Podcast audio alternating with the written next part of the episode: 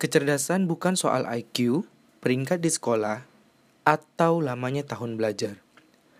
Kecerdasan justru adalah cara bertindak. Ini maksudnya, apabila kita bertindak dengan cerdas, berarti kita pintar. Jika kita bertindak secara dungu, berarti kita bodoh tanpa memperhitungkan tingkat atau ukuran pada tes IQ. Lalu, berdasarkan definisi, Apakah tindakan cerdas itu? Jawabannya sih simple.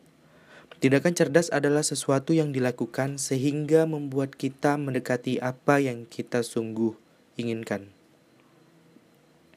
Tindakan bodoh adalah sesuatu yang dilakukan tapi tidak membuat kita mendekati yang kita inginkan atau bahkan lebih buruk lagi, menjauhkan dari yang kita cita-citakan. Hmm. Secara pribadi, kita mendefinisikan tindakan cerdas atau tindakan bodoh itu dilihat dari ketika kita memutuskan apa yang diinginkan dan tidak diinginkan. Sebagaimana dikatakan oleh salah satu tokoh yaitu Winston Churchill, dia bilang, "Sejak lama saya berhenti mendengarkan apa yang dikatakan orang. Sebaliknya, saya melihat apa yang mereka lakukan.